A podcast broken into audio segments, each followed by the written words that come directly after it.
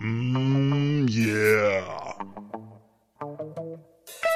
your romantic and visual pleasuring needs, visit the porch at Whitworth, where even if it's not raining, you're sure to get absolutely soaked.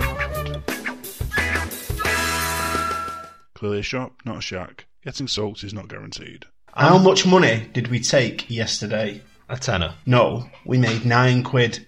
Nine quid is barely two pints, Mark. And what did we sell?